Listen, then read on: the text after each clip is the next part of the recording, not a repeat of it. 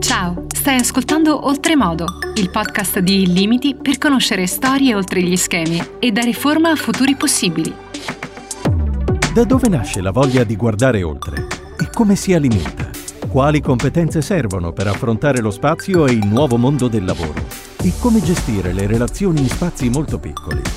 In questo podcast Roberto Vittori, astronauta e generale dell'esercito, e Corrado Passera, founder e CEO di Inlimiti, ci portano oltre i confini per guardare il mondo da lontano e farci riflettere sul futuro.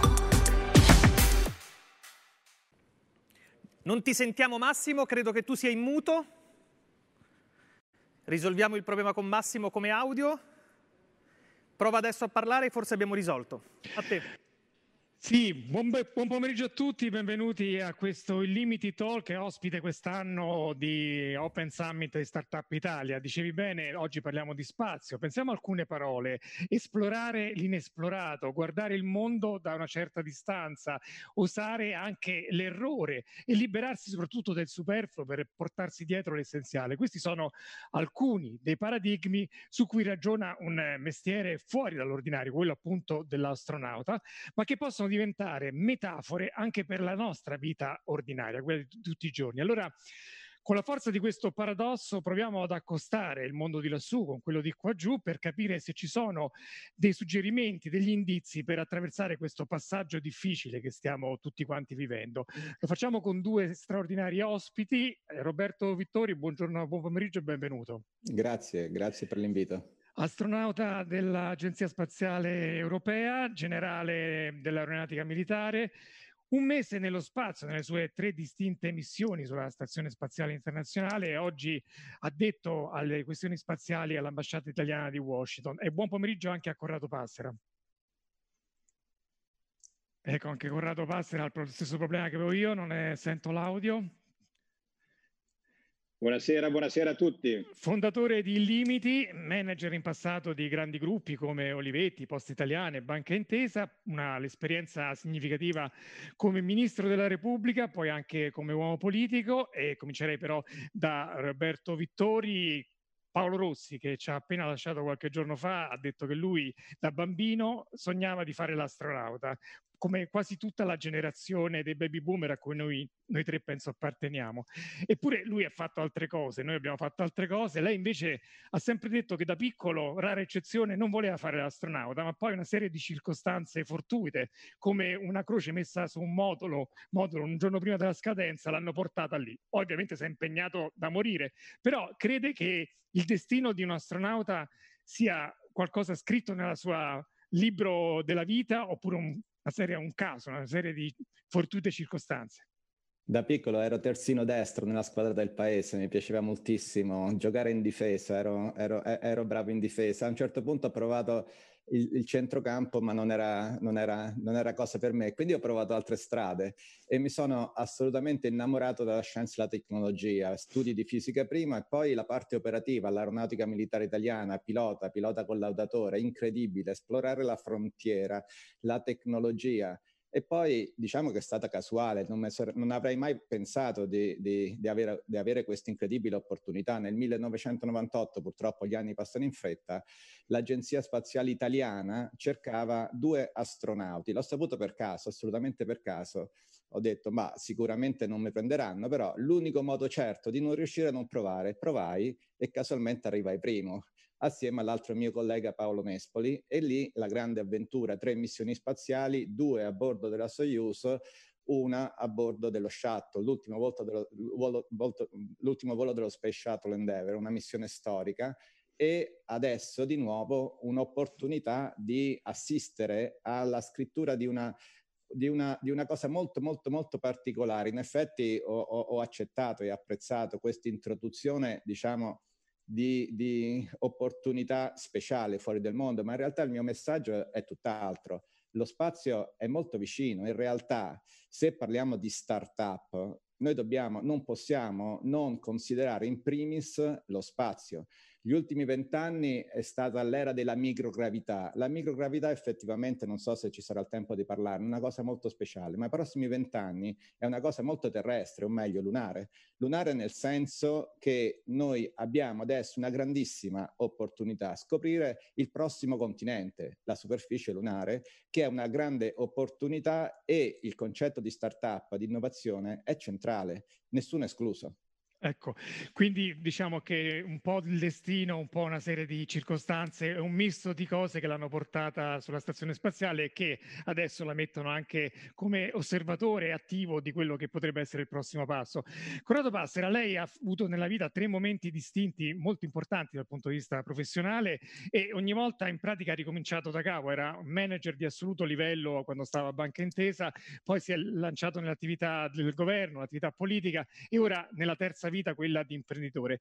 Le volevo chiedere qual è il filo rosso che unisce questi tre momenti così diversi e quali sono state le scintille che gli hanno fatto dire No? pur avendo una soluzione, una situazione molto solida alle spalle, voglio no, mettermi in gioco, cambiare tutto e ricominciare da capo. Fa, mi faccia dire prima che ho una straordinaria ammirazione per persone come Roberto Vittori. Io nello spazio ho lanciato soltanto un pallone aerostatico la notte del mio matrimonio perché non c'era la, la, luna piena e volevo che mia moglie, che ci teneva ad avere la luna piena il giorno del matrimonio, ce l'avesse. Quindi, però, insomma, ecco, questa è l'unica cosa che mi avvicina a, a un grande eh, eh eroe tecnico come, come Vittore. Ma sul tema che esista il, il, il, destino predefinito, io non credo che sia così e non credo nemmeno che, che, che, che il mondo vada avanti e la vita vada avanti solo per pure casualità. Eh, però cioè, lasciamo stare questi ragionamenti un po' esistenziali, se no rischieremo di andare lontano. Ciascuno di noi ha il dovere di, di, di, di cercare di usare al meglio le opportunità che la vita gli offre, soprattutto se la vita poi è stata generosa con lui o con lei. Certe volte devi saltare su un treno che ti passa davanti anche se ti stravolge la vita, eh, anche se devi rinunciare alla vita che ti piaceva. Eh, uno dei passaggi che, che, lei ha menzionato, cioè io ero felice del mio lavoro a, a Intesa San Paolo, la, pensavo che l'avrei fatto per tutta la vita, però quando mi hanno chiesto di dare una mano in un governo di emergenza, in un momento di grande difficoltà, come facevo a, a, a tirarmi indietro. Tante volte ci vuole un po' di coraggio perché, come tutti gli start-up sanno, accettare certe sfide ti senti dire ma chi te lo fa fare, ma com'è possibile? Quando in Olivetti volevamo eh, lanciare Omnitel eh, ci dicevano ma è impossibile, poi Omnitel è diventato quello che oggi è, eh, non parliamo di poste, poste era la metafora del, del, negativo, del non funzionante e alla fine tutti insieme con 200.000 persone l'abbiamo trasformata in una cosa, cosa bella. I limiti, fare un'altra banca, ma manca una banca, cioè chi te lo fa fare di fare un'altra banca? In realtà c'era super spazio perché quando cambia tutto in un settore come il settore bancario, un imprenditore, gli start-up lo sanno bene, eh, deve eh, fare qualcosa da zero, soprattutto se ci sono dei bisogni molto importanti e non soddisfatti come quello del credito alle piccole imprese o il credito di ristrutturazione. Quindi è un insieme di tante cose, la vita è bella per tutto questo. Ecco, tanti ti scoraggiano perché pensano che se cambi tutto sbagli e qui introduciamo un altro tema, quello dell'errore. Gli astronauti sono, come dire, martellati dagli addestramenti sulla possibilità di errore, quindi perché lì non è possibile sbagliare. Eppure la scorsa settimana, pochi giorni fa, Elon Musk, il visionario eh, imprenditore ora in stanza in, in, eh, in California, ha lanciato l'ennesimo razzo che torna da Terra questa volta senza successo, esplodendo, ma lui non ha battuto ciglio, ha detto in fondo è, non è un fallimento, è stato un modo per apprendere nuove cose. E quindi torno con l'astronauta Roberto Vittori per chiedere cos'è l'errore per lei e soprattutto cosa è stato alla luce di quell'incidente che più volte è stato raccontato, di quella volta che nello spazio ha avuto un problema con la tuta e ha rischiato di rimanere senza aria. Il tema dell'errore è, un tema estremamente interessante, soprattutto mettendo a confronto due filosofie differenti, quello na- della NASA e quello russo. La NASA tende e tenta di eliminare l'errore alla radice. È, è, è possibile, ma diventa uno sforzo enorme, gigantesco, galattico. Alla fine si arriva allo, all'assurdo che l'unico modo, certo, di non commettere errori è non fare la missione e in questo senso purtroppo devo dire che il pensionamento del del programma Shuttle nel 2011 è stato un pochino il risultato di questo che è certamente comprensibile ma in qualche modo un paradosso. I russi invece hanno l'approccio opposto, i russi hanno un approccio molto diretto come nel caso in cui mi capitò a bordo della seconda missione quel momento di crisi proprio vicino al, conda- al countdown go- and- che andava a zero per lo sgancio della navetta Soyuz, la, la mia tuta non pressurizzata non funzionava. La tuta pressurizzata è quella che garantisce la sicurezza, quindi in qualche secondo si trattava di decidere tra interrompere lo sgancio e, e, e, cercare di trovare una soluzione, se trovare una soluzione in tempo reale, così come poi in effetti abbiamo fatto col comandante per l'appunto russo, bagnati di sudore, quando l'orologio è andato a zero avevamo risolto come nei film, ma in realtà il concetto d'errore fa riflettere da un altro punto di vista molto innovativo. In questo momento lo spazio sta passando dallo spazio delle agenzie, lo è ancora, ma soprattutto dei privati, per l'appunto Elon Musk, Jeff Bezos, che hanno un approccio totalmente differente, quasi inconcepibile. Elon Musk ha proprio come approccio quello del sbagliare per imparare una cosa al limite dell'incredibile, ma funziona. Funziona nel senso che lui è riuscito già a dimostrare che far atterrare il primo stadio dei razzi è possibile. Per 60 anni eh, abbiamo sempre considerato la cosa come impossibile. Elon Musk ha provato, non è riuscito, ha riprovato, non è riuscito, ha riprovato, riprovato, alla fine ha capito qual era l'errore comune ha, ha, ha, risolto l'errore e adesso l'atterraggio del primo stadio di un, eh, di, di un razzo è una realtà. Questo approccio dei privati è assolutamente innova- non è innovazione, è una vera e propria rivoluzione. Elon Musk, Corrado Passera, ha cominciato peraltro con il mondo della finanza, come lei, con PayPal, e anche la finanza oggi ammette l'errore come parte del percorso. Se pensiamo che l'Unione Europea ha appena disciplinato il cosiddetto sandbox, ossia un perimetro protetto in cui le start-up e gli innovatori possono sperimentare prodotti, servizi per la finanza che hanno anche un ampio margine d'errore, ma in modo in quel caso protetto. Allora le chiedo qual è per lei lei l'importanza dello sbaglio e se posso anche qual è stato l'errore della sua vita che l'ha fatta più riflettere, da cui ha preso maggiore insegnamento.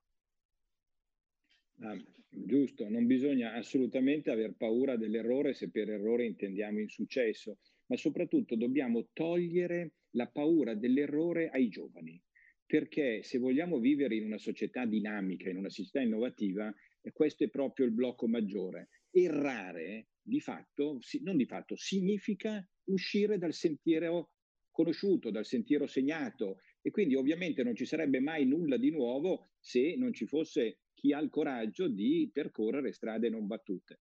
Questo messaggio dovrebbe partire già nelle famiglie, certamente dovrebbe essere un messaggio che la gente assorbe nelle scuole e spesso assolutamente non è così.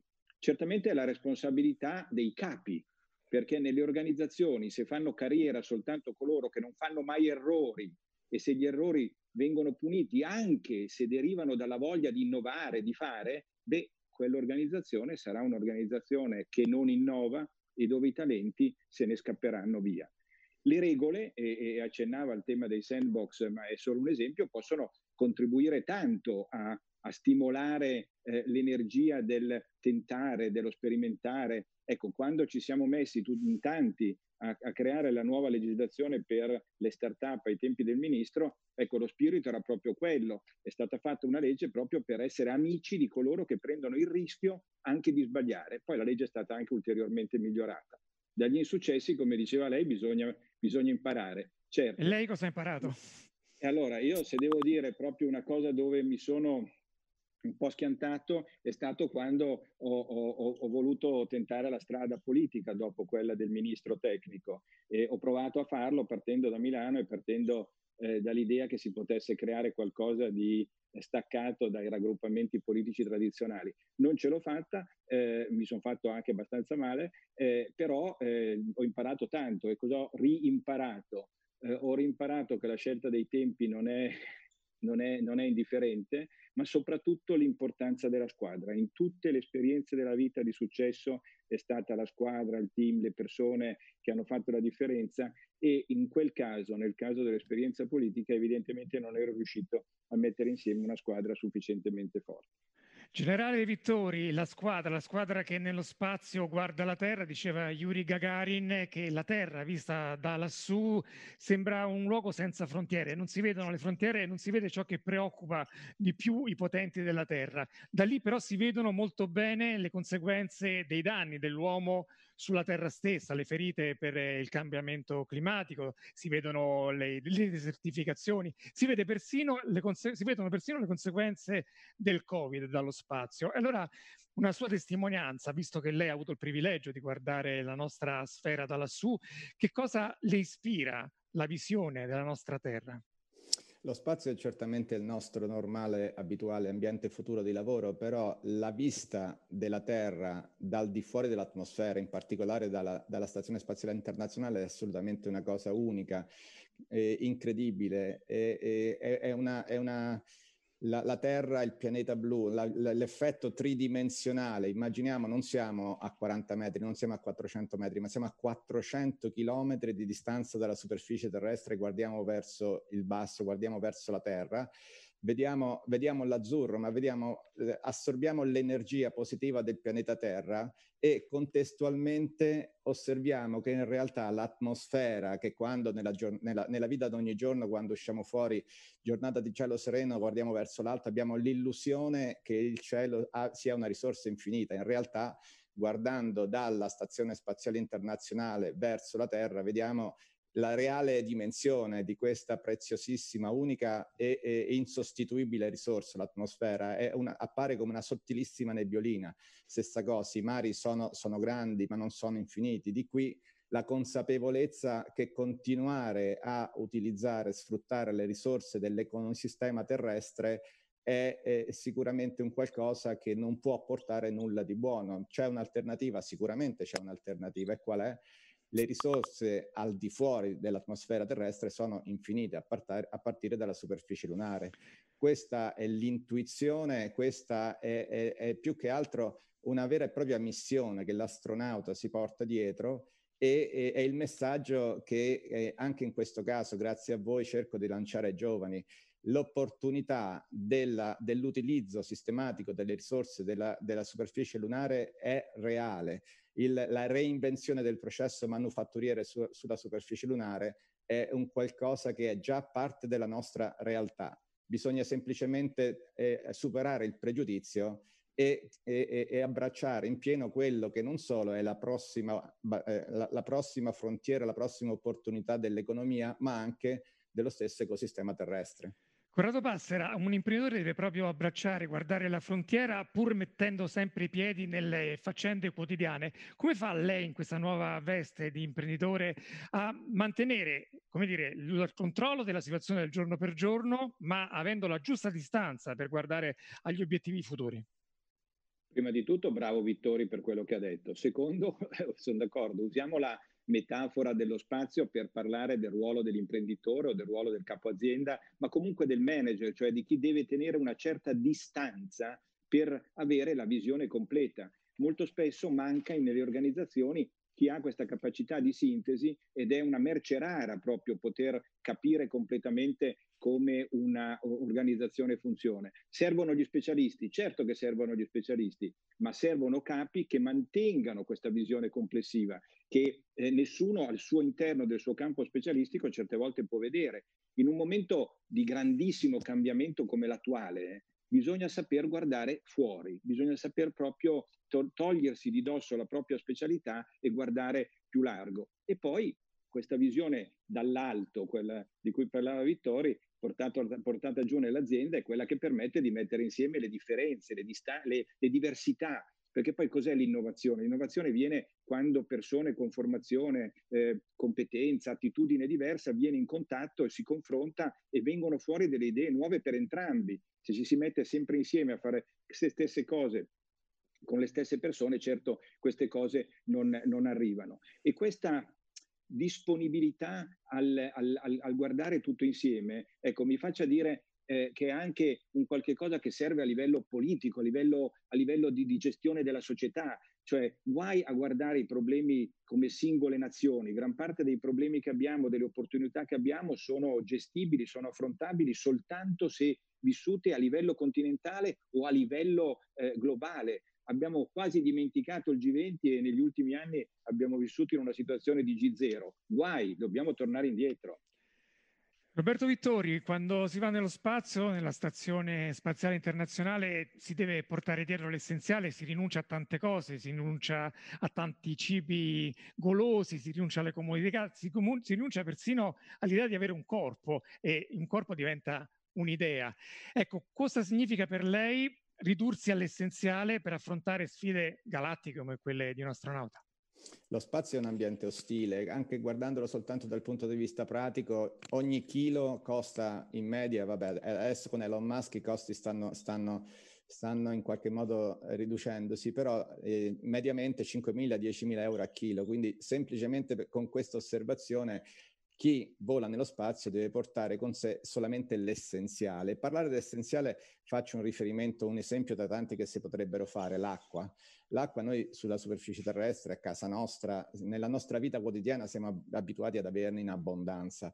E ogni eh, ogni chilo, ogni litro d'acqua a bordo della stazione ha un costo. Per questo due filosofie differenti come sempre. I russi riciclano l'umidità dell'aria, gli americani invece ai tempi dello shuttle utilizzavano eh, eh, l'acqua de- che usavano gli, americani della NASA era il prodotto di scarico delle fuel cell dello shuttle, cioè lo shuttle decollava, l'energia elettrica dello shuttle per, eh, per, per i sistemi interni era eh, fatta da idrogeno e ossigeno, il cui prodotto di scarico era l'acqua, che purificata diventava la, l'acqua che gli astronauti utilizzavano a bordo. È vero che anche l'urina viene utilizzata? Dopo che lo shuttle è andato in pensione, non c'è più il rifornimento e quindi il sistema, la Stazione Spaziale Internazionale, il programma ha dovuto fare un sistema, tra l'altro Jeff, eh, eh, lo stesso Jeff Bezos ha, ha, ha contribuito direttamente, per eh, riciclare completamente tutti, tutti, tutti i fluidi, cosa che non è eh, simpatica. Cioè, quando sei a bordo della Stazione Spaziale Internazionale, eh, eh il bere non, non, non, è come bere sulla superficie terrestre per tutta una serie di motivi, oltre a quello anche l'essere in microgravità. Eh, il tutto galleggia. Ecco. Ma la cosa importante, parlando di essenziale, è che l'astronauta per lavare i denti una o due gocce, per fare la barba sono tre o quattro gocce. La microgravità da, eh, ti, ti insegna proprio il concetto di essenzialità. Mm. Tra l'altro lei si è preso una deroga perché ha portato una piccola balestra sulla Stazione Spaziale Internazionale in onore della sua residenza adottiva che è San Sepolcro, quindi eh, diciamo qualche eccezione si fa.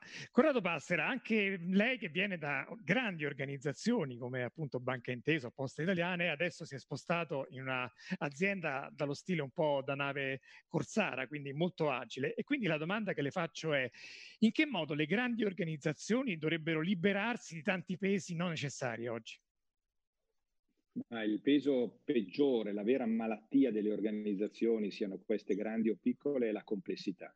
La complessità rende lenti, la complessità riduce la reattività. Anche nelle ultime crisi abbiamo visto che le aziende che hanno eh, pagato di più, che si sono fatte più male, sono proprio quelle che erano grandi, complesse, eh, inutilmente, inutilmente diversificate. E spesso le aziende fanno di peggio per gestire la complessità invece di ridurla aggiungono sistemi di governance complessi, aggiungono regole, aggiungono meccanismi, aggiungono comitati, che rende la cosa ancora più complessa. Secondo me, per rendere imprenditoriali le aziende, anche quelle grandi, invece di integrare, bisogna disintegrare, bisogna individuare le singole attività, le singole responsabilità, dare alle, ai manager e alle persone il potere, le, la possibilità, le risorse per, per, raggiungere i loro risultati e poi, e poi eh, eh, controllarli. Ecco, ovviamente questo è solo un elemento perché poi alla fine la vitalità delle aziende è molto derivante dalla qualità della, delle persone che ci sono dentro, dalla loro diversità e dalla coesione del top management, ma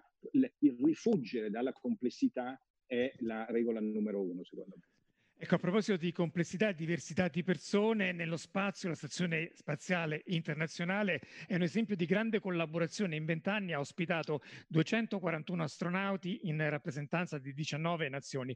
Eppure, se noi pensiamo all'inizio dell'era spaziale, la guerra fredda instaurata tra Stati Uniti e russi aveva prodotto grande attenzione e grandi balzi in questa gara e sicuramente c'è stata una, un lato positivo della collaborazione negli ultimi vent'anni, però soltanto oggi con l'ingresso di privati come Elon Musk o Jeff Bezos o con l'ingresso di un nuovo campione internazionale come la Cina si è riaccesa questa gara. Allora la domanda provocatoria che faccio a Roberto Vittori è questa, non è che la competizione produce meglio della collaborazione? Interessantissimo il collaborare o competere. Effettivamente la Stazione Spaziale Internazionale è stata definita come il più grande successo di collaborazione internazionale mai realizzato, altrettanto evidente che siamo arrivati dove siamo arrivati per la competizione tra gli Stati Uniti e la ex URSS. In realtà entrambi sono vere, entrambi coesistono. Collaborare ma la competizione, oggigiorno sarebbe opportuno parlare di competizione dell'innovazione. La collaborazione ovviamente è fuori discussione, è evidente che la, qualsiasi eh, eh, avventura d'esplorazione lunare deve essere frutto di una grande collaborazione internazionale, ma in realtà oggi la cosa fondamentale è innovare e per innovare bisogna necessariamente confrontarsi, quindi la competizione dell'innovazione che è tra l'altro una delle cose dove da, da, da, da, tempo sto cercando di stimolare il sistema in Italia. In particolare come curiosità oggi eh, ci, si sono la, laureati tre eh, studenti che ho seguito che hanno proposto un, luno, eh, un drone lunare Corrado Passera, anche nella finanza con la direttiva PSD2 c'è stato un rimescolamento, no? i limiti del resto ha appena fatto un accordo con eh, gruppo Sella per finanziare insieme a Hype, che è una startup innovativa nel mondo della finanza e che a sua volta fa parte del District, eh, Fintech District, che ha al suo interno ricercatori, aziende, persino ba- startup, persino banche in concorrenza tra loro. Allora mi domando, nel mondo della finanza, questa che qualcuno chiama la competizione, che ruolo gioca? Il caso di Hype è un bellissimo esempio. Uh, Hype è un uh, leader di mercato nel suo campo del, del, dell'open banking, uh, il Limiti stava lanciando una cosa molto simile, ci siamo detti ma perché? Ma perché guardare come nel passato a dover necessariamente competere? Creiamo insieme il leader assoluto di mercato in un campo dove comunque bisogna collaborare, dove comunque il principio della banca universale superata, bisogna eh, comunque collaborare perché non si può essere i migliori in tutto. Quindi questo è il, è il migliore esempio, ma eh, mi faccia dire che eh, anche nella società dovremmo ricordarci questa cosa, perché i paesi che poi funzionano meglio sono quelli che hanno una classe dirigente dove per caso, ovviamente ciascuno fa il proprio legittimo interesse, però su certe cose, in certi momenti, si sa collaborare. Quindi questo non sono assolutamente concetti tra loro contrastanti, quello del, del fare bene il proprio mestiere e di collaborare eh, con altri avendo valori eh, condivisi. Ecco, e mi fanno scena la regia che dobbiamo chiudere. Io quindi ringrazio i nostri due ospiti, Corrado Passera, il fondatore di Limiti, e Roberto Vittori, astronauta dell'Agenzia Spaziale Internazionale. Abbiamo parlato di stelle, le stelle che anche eh, rappresentano il periodo natalizio che stiamo vivendo, fanno un fondo memoria del fatto che il nostro desiderio va oltre ed è qualcosa di più di quanto la nostra migliore aspettativa possa immaginare. Allora spero che qualche luccichio con i nostri ospiti l'abbiamo acceso. Quindi restate qui su Startup Italia Open Summit e noi vi diamo appuntamento al prossimo Unlimited Talk. Arrivederci. Grazie mille, a presto. Grazie, grazie davvero, grazie per grazie. averci fatto volare fino nello spazio.